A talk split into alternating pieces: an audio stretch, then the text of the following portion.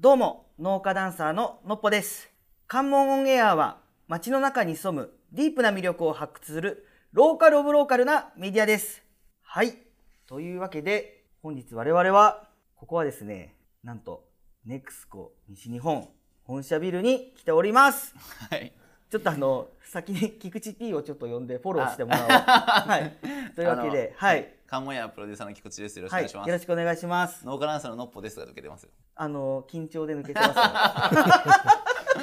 ちょっとあいや今日はの、ねまあまあ、今日はもう今日はもう仕方ないというなことなで。ぜかと言いますとはという話ですねい。。そうなんですよ。じゃなあんでこんなにあたふたしてるかっていう話はでいす。じゃあね。ゲストをあのご紹介いただいてもよろしいはですか。い。じゃあもう行きましょう、早速。はい。本日のゲスト、ネクスコ西日本の前川社長です。よろしくお願いしますよ。ろしくお願いします。はい、ネクスコ西日本の前川です。よろしくお願いいたします。いやいやーーまず高いビルに来ることがないと思ってましたもんね僕らは。そうですね、も う普ローカル段オブローカルなメディアなんで、あそうのなん地です域よのあの、はい地元の本当にあの町の人たちと話をしてるんですけど、そうですね普段は今日はね、今日はもうあのこんなにお依頼方にお目にかかることも僕らもう生涯ないんじゃないかと思うようなそうです感じですねが、。まあ、のっぽさんがちょっと緊張感がひどいんで、ちょっと一回気楽にしたらいいんじゃそなういですか。ね。あとなんか軽いタオルみた いなの。バスタオルみたいなの。 ちょっと面積広めの布が欲しいぐらい今汗をかいてるんですけど。ちょっと、ははいい、はいゆるりとやりましょうか。いや、いや、ありがとうございます。前はい。前川社長もあのお会いする前の勝手な印象よりはすごいいい人そうで個人的に安心してます。あ、そうですか。ねはい。はいや柔らかそうな方だいなとや思う。、そうです ね。いや、正直僕あの、大企業の社長に会う経験が人生でないので。で、あと勝手にすごいバリッとした人でいや想そう像でしてたんすあと農家ダンサーが社長に会うってないじゃないですか だからちょっとこの今の状況がちょっと、よ日頃はねレモンと向き合ってますもんね。そうなんです日頃はあの、山で実はレモンを育ててましてあ、そうではすか。い。はってちょっと黄色ええのオーマールなんあですけそうど。なんですあーそういう今日は、い、はい、あの衣装を着てるんですけどなのでこういう場所が不慣れで、はいえちょっとあの、あれ事前にいろいろ実は前川社長のおはい話を聞いていて、なんかその本題というかに入る前に、うんなんか興味本位で聞いてもいいですかいろんなえことを、はい、はい、どうぞ。あの結構体を動かされるええ体ですよはね動かしてますね。しかもそのサイクリングしまなえーはいはいみ海道を使ったサイクリングになんか今年参加されたっていう、しまなみ海道っていうあの、はい尾道から、は今治の間、はい70キロあるんですよ。なんええですねそので、コースが8つのコースありまして、はい一番長いコースは尾道と今治往復140キロ。えー、すごいですねはい片道70キロコースがあったり、はい途中の島で引き返すような100キロコースがあったり、選べるんですね、えー8つあるんですけど、はいはい私が出たのはあの一番短いあ30キロコースい。やないやいやいやそれでも30キロでも長いですね30キロ短いですか一時間ぐらいですか。そのいやいやいや自転車の速度って時速十数キロでしょ、はい一生懸命こいで15キロぐらいですから、はい二時間ぐらいですか。走ってるのが2時間半ぐらいであの途中あの休憩場所があるんですよ、はいはいでそこでちょっと休憩してちょっと軽い食事なんかするんで、はいトータル3時間ですね。ああなるほどえそこから帰るんですか30キロをえっと、往復す私のコースは途中の島まで行って戻ってきて30キロなんですよ。るへえなんか僕は全くその走ったこともないんですけど、あれってなんか高速道路高速道路を通行止めにして、なんですよえね、えやりますんでいやすごいですねあのそれは、はいあの2年に1遍しかやってないんですよ。はいはい、で2014年が第1回目でへえ16年18年やって、はい2020年はコロナであーあなるほどの中止だったんですよ。はいはいで今回4回目なんですけど、はいええまああの外国の方がもういっぱい来られてましてですね、ええ世界的に注目されてるんですか、知らなかっ たですか。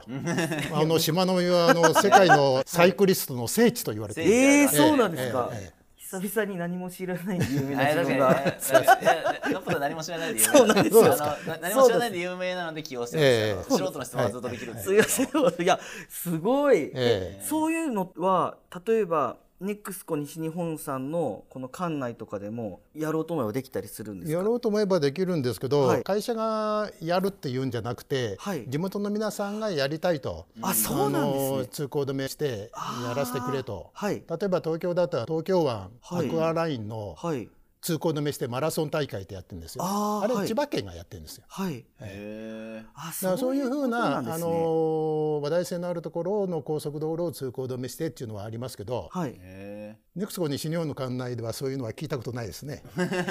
えー本当はあの関門橋とかえね、うわーめちゃくちゃいいですね。ええすいごあい。るかもしれないんですろけんなど反、響が出そうですよね、ええ関門トンネル側がもう大ごとこきそうですもんねその あー、そう唯一ですもんそうね。唯一だからですね、どえっえちか封鎖するとすごい大変ですもんねいつも事故でもすごい大変になるんですそうですねす。ごい。でも景色めちゃくちゃいいから見てやっほてしみいたいでですすよねね。実はあの関門橋の上に登らせてもらったんです。ええあ、ありがとうございまこの関す。門オンエアのおえかげで、ええめちゃくちゃ綺麗なえええ景色だあったのロケットが飛んだとこっすねあそうあの関門橋の建設時の,、ええあの郷土試験にええロケットが使われたって話を聞いて、いや、初 耳です知りませんでした。そうすよねいやもうそんな我々のは詳しいじゃないですから衝撃的な写真が、 ええあの関門橋の近くの関門海峡プラザですかねえにあの飾られてるんですよあのロケあットいやいやいのやそう火花がブワーってえ、あ、そうですか。はいいや、海峡プラザは行ったけど、そんな説明を受けたことはああこれ僕もなかったですね地元の人間なるほ初どめて知ったんで、今回のお仕事のおかげで、はいい、やすごいことされてたんだなと思って、はいやっぱりネクストの西本さん、まあ、そういうのもあってな結構あのお仕事の話も結構ちょこちょこ放送で聞きながらあんまり僕ら道路に馴染みがないんでそういう建設とかそういうの面白いんだなっていうのも結構聞いてきたって感じですね今そうまでですね、もうあと任せますねノブさんあ そうですかすいません今もうか今のがですだいぶだいねぶ軽いのできたから、はいあのいけるんじゃ今ないかなの間はですね完全にあの菊池 P に委ねてたん えですなんでなんでそれオフになろうとしてるんですかそうオフになってたっていう間を今出してしまったんですけど、はいあの、はい今回ちょっと聞いてみたいことが実は個人的にはいありまして、はいまあ、さっきも言った通りで私はあの社長と言われる、まあ、特に大企業の社長さんに会ったことがなくて、うんそういう社長さんは日頃どういう一日を過ごされてるのかっていうのがすごくちょっと気になって、うんそういうのって聞いても問題ないですかいや、何の問題もないんですけど。えー、えもうじゃあ 例えばええどうなんですかね、まあ、いろんな日があると思うんですはいはけいど、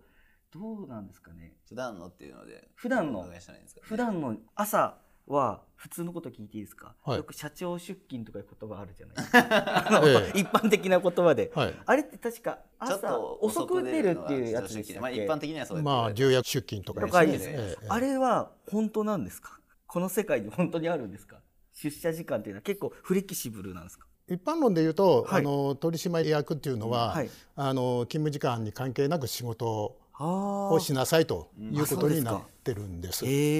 えただあの私も含めてですけど、はい私もサラリーマン社長はあですしあの他の取締役もみんなサラリーマンですから、はいサラリーマンのあの修正は抜けてなく てなるほ ど。あのな勤るほ務ど時。間9時には来てて、ああ、そうですか。 5時半終わったら帰るという。あ、やっぱそうなんですね。ええあれただあのいオーナー社長さんとかね、中小企業のあなる社ほど長とかそはういうことなんですね違うと思いますけどね。あーそうですね確かに、ええあ、そうか。社長。じゃあ僕はもうあええの出勤義務同行の話のレベルからもうええかけ離れたところにいます、あ、なるほど。また得意なケー ス。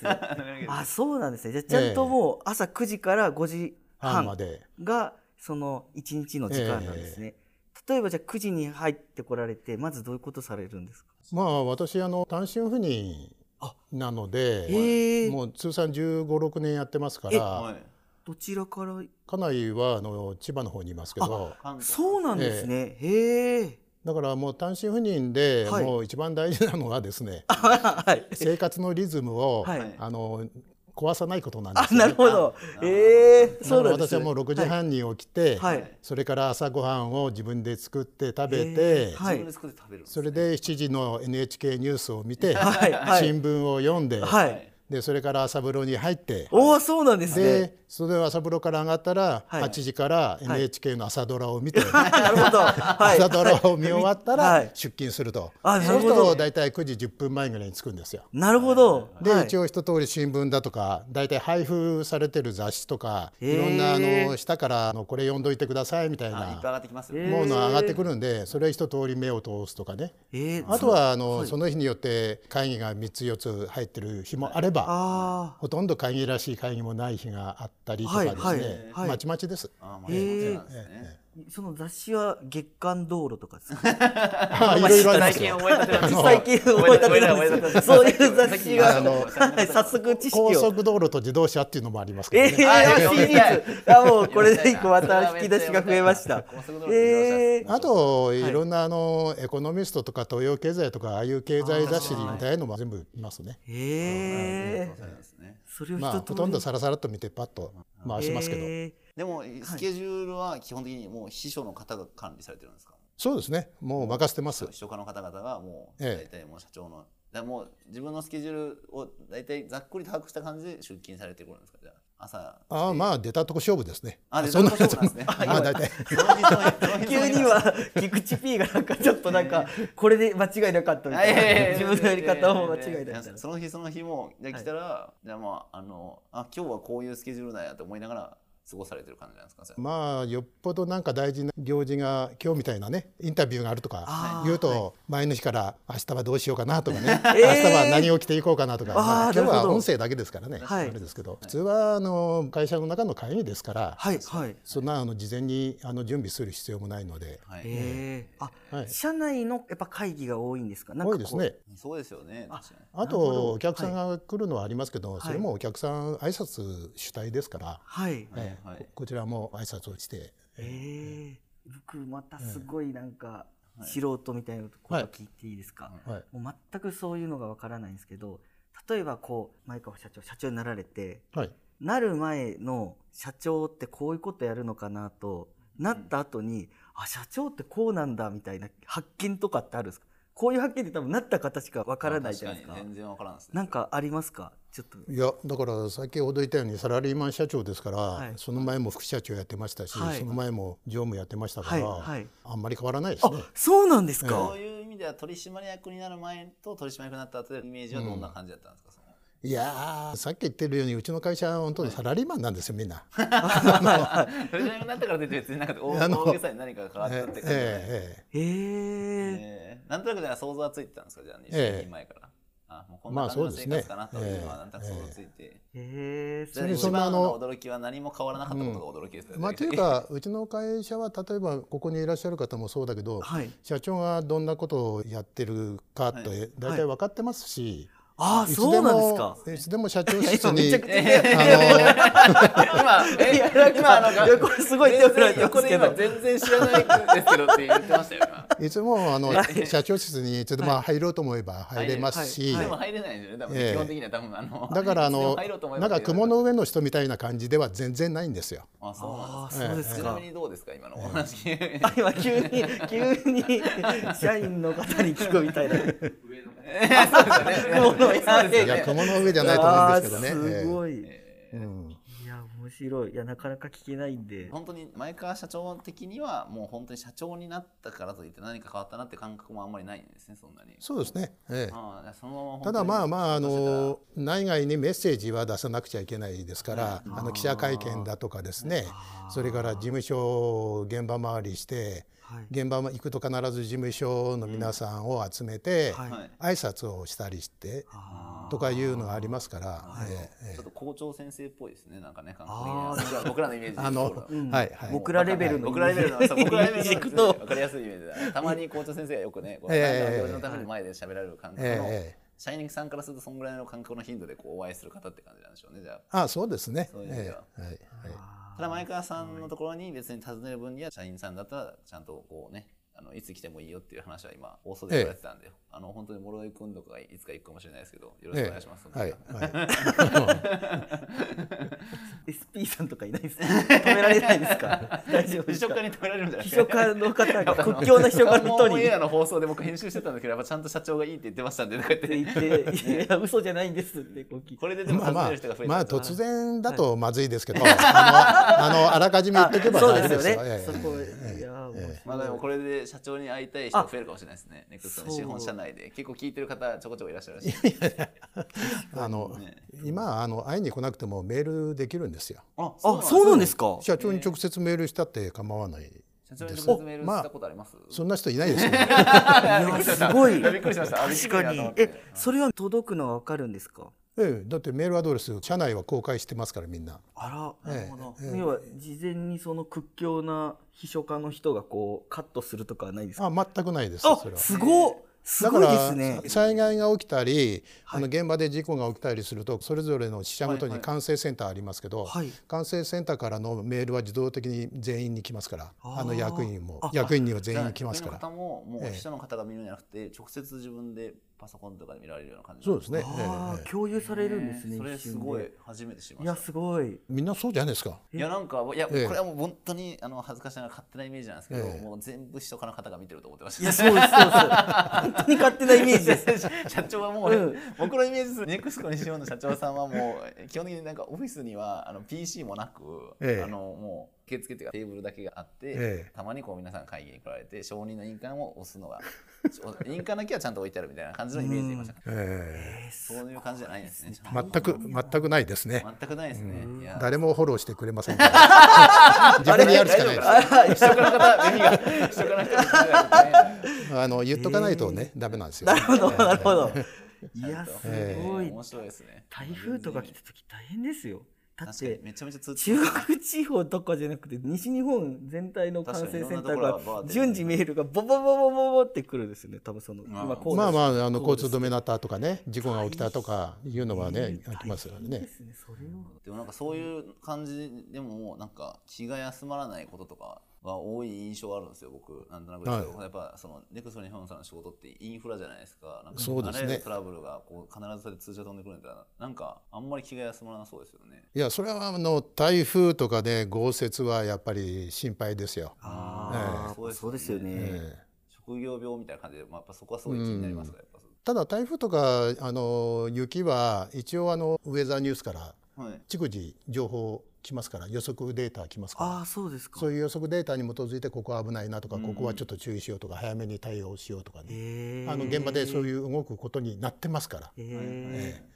その動きを見てればああちゃんとやってるなというあわかりますから、ええ、あの一番わかんないのはやっぱ地震ですよ。あああ、ええ確急かにに来ますから、ええ、今まで前川社長が社長になられてから地震ってありましたあの熊本熊本ですよね多の分地震はあの震度7が2回あったはい地震は、はいあれは私が来る2か月前だったんですよ。ええええええ大阪北部地震ありましたよね。はいあれは地下鉄も止まり、高速道路も止まったので、ええあの私も出勤するのにあのここまで歩いてえええー、小1時間かかりましたけどねそういう災害が起きたらあの集まれる体制になってて、でそこであのすぐ災害対策室を立ち上げてみんなであのそこの状況把握をしてというあのやり方ですね。すごいノッポさん全然はい聞きたいことのあ れ、いやもうミランクなってきてますいやいやもうあのいやすごい気になることばっかりなんです けど進い行能力を失ったっすけど大丈夫やいやもうあのただあのいやもうすご今やいったらいけそうな気がしますよ。なんかまああのあいろんなことを申し込めそうだもん。えそれでは前編はここまでとします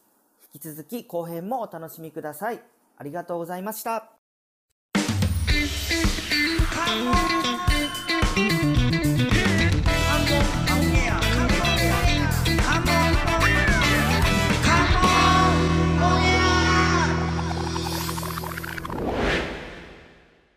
どうも農家ダンサーののっぽです関門オンエアは街の中に潜むディープな魅力を発掘するローカルオブローカルなメディアですはいというわけで本日我々はここはですねなんとネクスコ西日本本社ビルに来ておりますはい。ちょっとあの先に菊池 P をちょっと呼んでフォローしてもらおうはいというわけではいカンモヤプロデューサーの菊池です。よろしくおは願いいしまよす。ろしくお願いします農家ダンサーのノッポですが抜けてますよ。あの緊張で抜けてます ちょっいとやあ今日はのねまあまあ今日はも今う日はもう仕方ないとないうことなでぜかと言いますとはっていう話ですねい、。そうなんですよじゃなあんでこんなにあたふたしてるかっていう話はいですね、ゲストはいをあのご紹介いただいてみましょうか。はい、じゃあもう行きましょう早速はい本日のゲストネクスコ西日本の前川社長ですよろしくお願いしますよろしくお願いします。えはい、ネクスコ西日本の前川です。よろしくお願いいたします。いやそれでは後編のスタートです実は今回はい、リスナーかっこ若手社員さんからの質問っていうのが届いておりましてはい、こ これをでのす辺ねから。そそれをちょっとですね、はい前川社長はにいもうぶつけさせていはいただければと、はいじゃあいきますねまずですね、はい最初の質問がですねこれ可愛いですね子供の頃の夢は何ですか、あめっちゃ気になるでも確かにそれかっこちょっと面白いねネクスコの社長になると思っていましたがこちらリスナーの方からの はい質問ですどうですか子供の頃まのあ、はい子供の頃ってもうぼーっとしてましたからあはいああの、何になりたいとかはあまり考えたことなかったですよね。へえそうなんでですか今の小学生ってなんであんな簡単にサッカー選手になりたいとかね、あなんーか女の子だったらケーキ屋さんになりたいとか言うじゃないですか。はい、はい、だって私の昭和30年代のあ子供の頃って、あはいその少年サッカーチームもなかった確しかに少年あー野確か球にチームもなかったし、はいはいケーキなんていうのはあのクリスマスイブの日と、はい、あの誕生日にやっと食べれるようなもんで、うんそんな町にケーキ屋さんってなかったですよ、あそういうだから周りにそういうのがないのにね、はういんあのサッカー選手になりたいとかケーキ屋さんになりたいって思うはずがないじゃないですか。確かにまだいろんな仕事がなかった頃ですよね、だから当時は本当にまだその今みたい今ある仕事のほとんどがなかった時代ですよねなかったですし、はいいつも学校から帰ったら町内会はのいはい子どもたちが集まって缶蹴りやったりね、はいあはーえー遊んでましたから、いはいそんな缶蹴りの名人になりたいなんて思うわけないじゃないで 確すか。かに確かにそうですねね将関係来でくれそうな感じ全う然んしないですもんね、世界一を目指すみたいな関係にてみたい なだからね今と全然違うんですよ。確かに 全え然違いますなるほどええ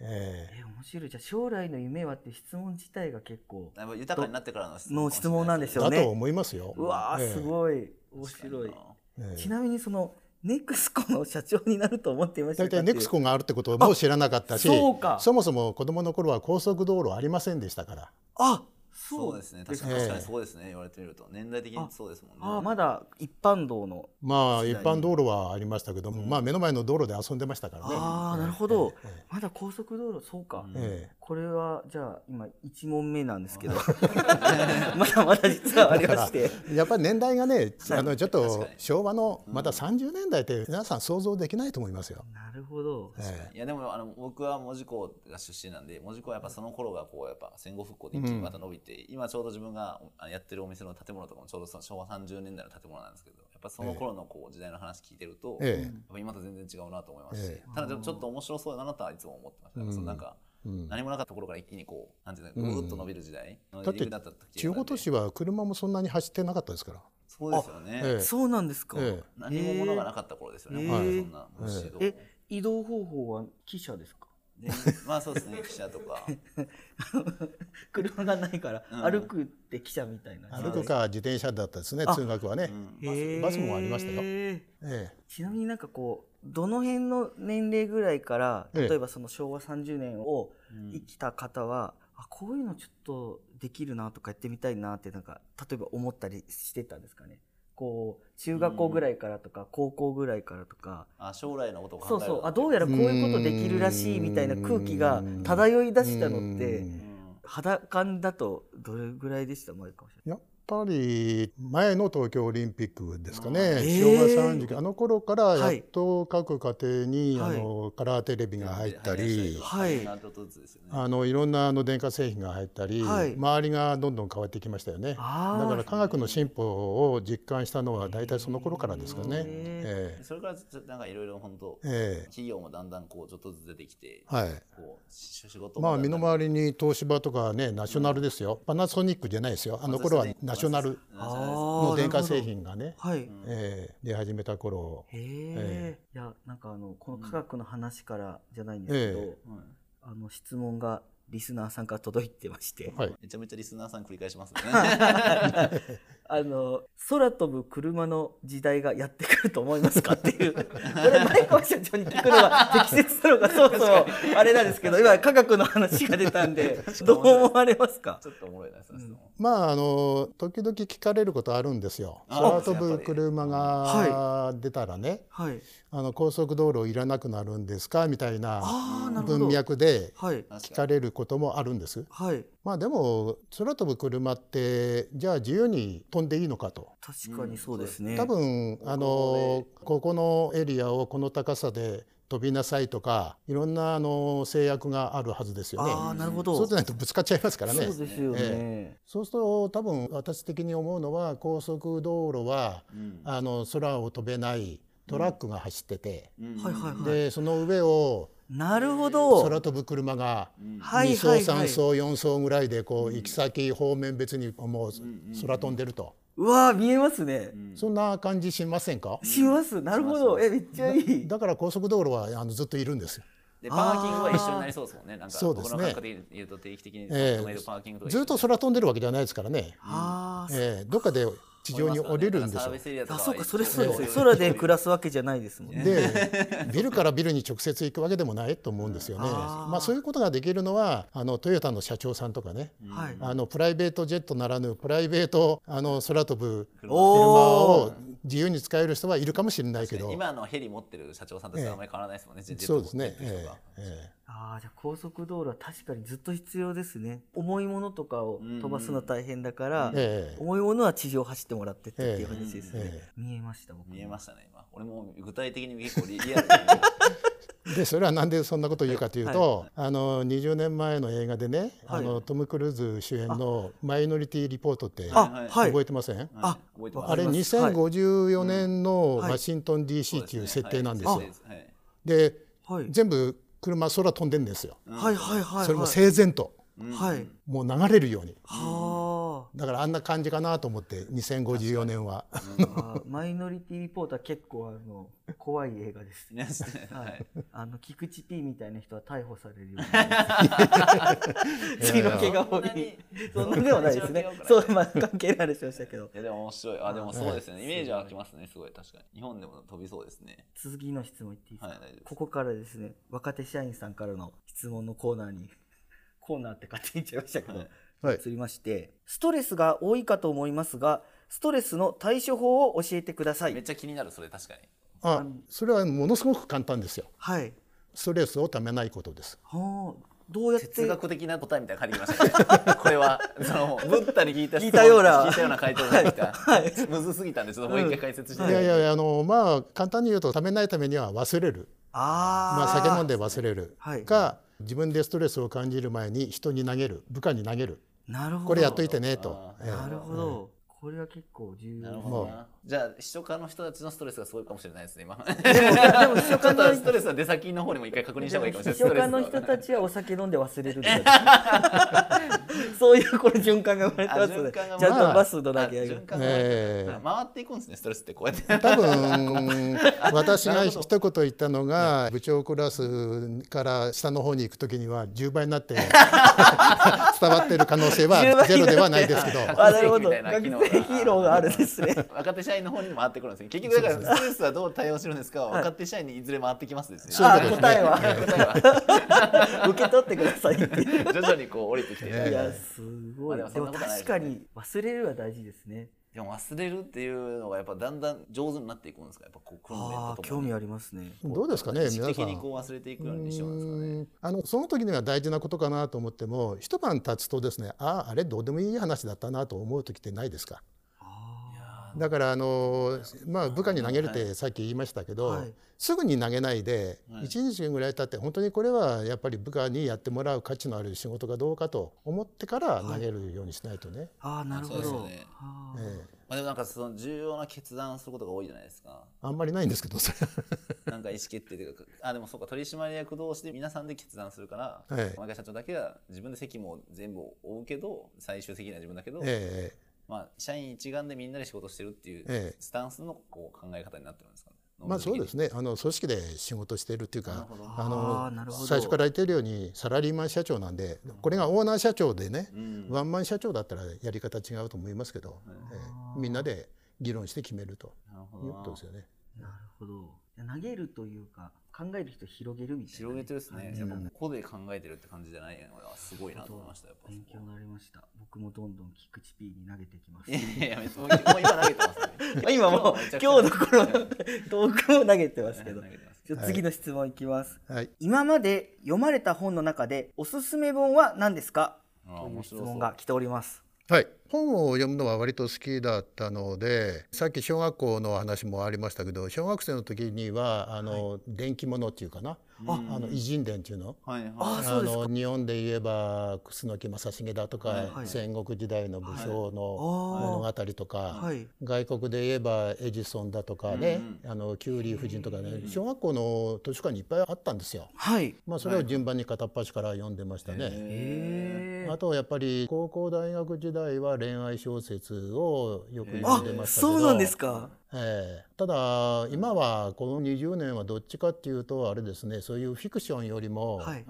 まあノンフィクションっぽいやつの方が、うんへえまあ、好きですかね。うん例えばどういったなんかこうまあ例えば言うとあの吉村明ってわかりますかね。あのまあ、記録文学というね、事実に根ざして書くんだけど、うんはいまあ、事実と事実の間を、ま埋あめていく、作家の感性で、ああのー埋めていくようなうんそれで物語として、うわー成り立たせるようななるほどあの彼女もそうですよね塩野七海さんあもあそうですねローマ人の物語で。へいろえんな残ってる記録は全部調べた上でそれを元にしてローマの皇帝の個人のあのあの生き生きとうん描くっていうのはんそれは作家としての感性を入れ込んでつなげるわけですよね物語にね。うんそういう世界があるんですねうん司馬遼太郎なんかもそうですバレよエねタ。ラそうですねえ確かにえええそれで言うとえでも面白いですよねええ面白いそうか確かになんか今日の社長がどういうことされてますかみたいなのは、あのなんかわからないけど、んそれを僕らが勝手に想像してるみたいな埋めて埋めていってますもんね 俺らもね隙間を のも勝手に同じ話ですよねえ事実と えして出社されて仕事してるっていうところに勝手に想像で膨らませてみたいなことですよね。確かにえー、面白いそう記録文学ちょっとまた僕ノンフィクションがやっぱ最終的には面白くなっていくんですね自分面白くなってきますねやっぱある意味歴史の勉強にもなるし、ああ実はこうだったんだとかね、あの学校で習うのと違う側面を大体その作家の皆さんって描き出すじゃないですかああなるほど、ああそういうことですね、それって割と楽しいですね、えもう関門エリアはそれに溢れてます、いやいやいえやっなんとでねあの偉人の偉人の伝記とかやっぱあの人のこうなんて逸話が結構ずっと転がってて、ええやっぱ本人には僕はお会いしたことないですけどやっぱり出光達夫さんとか分かりやすく言えば、ええあの海賊と呼ばれた男で取り上げられましたけど、はいあのはいまあ、ご本人のやっぱちゃんと生きてた、ええあの足跡みたいなのが残ってるのは当然なんですけど、ええやっぱあの町の人でやっぱり出光さんとこんな話したよとか。そうですねこういうあれでしたよっていうのが、うん僕やっぱエピソードとして残ってたりするんで、うんそれを聞けるっていうのはやっぱ面白いなと思って面、白いでそこで僕もそれを聞きながらこう、うん自分の中でこうやっぱつなげていきようですもんね。ええ直人の中でやっぱそういうの楽しいんだろうなと、ええうんそれはやっぱ関門はねまあ今でもそうですけど昔からあらゆる船が通ってた海峡ですからね、はいはいあの北前船なんかも必ずあそこを通って大阪目指したわけですから、はいい、ろんな船乗りがいろんなね物語がはいあそこにはうん溢れてますよね。うんいやもうまあ面白いんだろうなと思って、関門エリアでその何も知らなかったんですけどそういう話を聞いて、うんえすごいあの小学生みたいなこと言いますけど、はい、なんか楽しいです 本当に小学生みたいなこと言うんですけど本当に小学生楽しいです確かに語彙力が 語彙力ゼロ はい最後ぐらいに話しましょうか質問としては、はいお時間あ的にそうですね最後ちょっとあの僕個人的に聞いてみたいこいいですよとが多くあってもう一いいですか個もう一個行きましょう、もうはい俺も分からんですけどそれは、はええ関門オンエアをこういうふうにこういうネクスコさんから生まれたメディアがはいこう地域に育っていったらなんかいいなみたいなこれから育っていく上で思うことってなんかさっきの話もうん未来の話とか前川社長ってなんかすごい想像力実はすまあごいありそうですすごいじゃないですかすごい見えてうん空を飛ぶ車がうんそういう意味でこの今音声メディアネクスコとかける音声メディアってどうなっていくと面白いなと思いますかえいやまああの続けていってほしいと思いますよね。ああーの地域 FM が全国であれは20年前から30年前ぐらいあれいろんなところでやったけども、結局生き残ってるところがすごく少ないですよね。へえほぼないです、ローカル FM ローカル FM はだからそういう道をたどらないように、あのぜひ長く続くようにあ、はいで地域の皆さんから愛されるような放送局になってほしいと思います。そのために何をしたらいいかは私はわからないので、あーあの皆さんでぜひ応援いただければと思ってますけわあどあり。がとうございます。諸江君をぜひそういうポジション の、ネクスコ初のの音声メディア専属社員を誕生させ優てく秀だなんはですいごく、とてもえええやでもありあり がたいです。ありがとうございます。いやいや本す当ごにいじ。ゃあ社長から逆質問あれば逆質問。あ、え、なんですか、なんですか、これ。はい。先ほどレモン農家っておっしゃいましたけど、ご夫婦で農家ダンサーやっておられるんですよね。そうです。あれ、はいそのご夫婦でダンスされるっていうのはよくあるあのあれですかあの社交ダンスのなんかコンクールっていうのあか、はい、あはい。のそういうのに出られてるってことなんですかまあ、コンクールのようなものに出るっていうのは、まさしくその通りで、ええただ自分たちが踊ってるのは、あのロックダンスっていう、ロックダンスなんですかっていうダンスなんですよ。あの、おこういう、ーええ、こういうやつですね。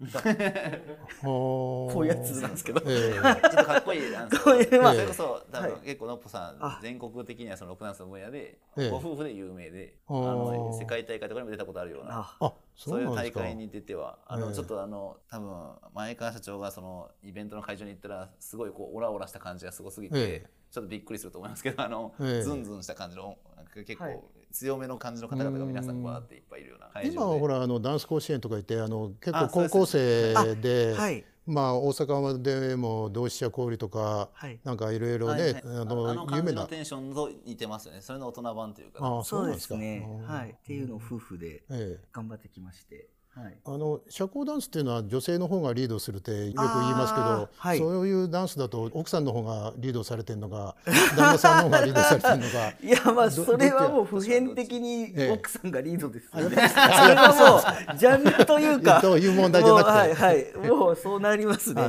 どうしても、はあい、そうですかはいダンスやっぱでりはメグさんの方があれなんですか。え えやっぱ頼りになりますよね。なんあかー二人で出るんえでえ、二人で合わせて踊ったりもしますし、あのうちの嫁が前に出て踊ったりもしてるんですけどええ、後ろで見てて。ええすごいな、なんか頼もしいなみたいな感じあでそうなんです見かてたりします。ああ、ーちょっとあ、ええそれはうちのあ奥様はい。えふるさとのあの、ええ田んぼで二人で踊ったんですけど、えええはいあ。ーなるほどちょっ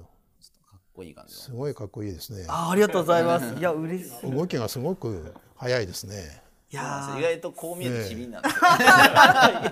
いやいやま あありがとうございます。なんか油断させるために太ったらしくて一回 油断させるためじゃないです。ええはい。痩せてた頃は全然勝てなかったらしいんですけど、太ってから勝てるようになったらしいああうんそういう話がありましたね。ははいい。まあ今はちょっと太りすぎて膝と足首が痛いんですです。ちょっとコントロールミス。け ど、コントロールミスが。はい。っていう。初めてはいお会いするんじゃないですか、前川社長は。でもこういうロックダンス専門にとか、なんかダンいス。よや初めてですね、ええああいやそうなんです。まああのかったですね。クスコ西日本の社長さんの初取れたんでよかったです。ああちょっとダンサーの友人た ちに確かに。自慢します慢の友人たちに自慢でき自ま慢す。します。ありがとうございます自慢の有名人にはみんな会ったことあるけど。うんそうですよ西日多本の分絶対会ったことないと思います もう大先輩たちもないはずなんですよ、はい僕は、はいい、やありがとうございますいやどうもす嬉しありがとうございましたはいええいやでも本当に今日はいはあのありがとうございました。はい、というわけであの今日は前川社長お忙しい中ありがとうございました最後になんですが年始に向けて一言いただけますでしょうか皆さんいい年を迎えましょありがとうございま した。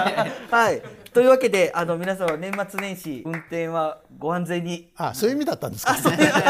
みません失礼しましたあいやでも、どうもありがともううございますす。ごいなんか、人柄あものよくわかりましたし、は本い、当今にのありがたかったです。猪木のよう な過ごすぞみたいな。いや本当に今日はお忙しいい中やありがとうございましありた。がとといううわごけざいましたで本日のゲスト、ネクスコ西日本社長の前川さんでした。ありがとうございました。はいこちらこそありがとうございました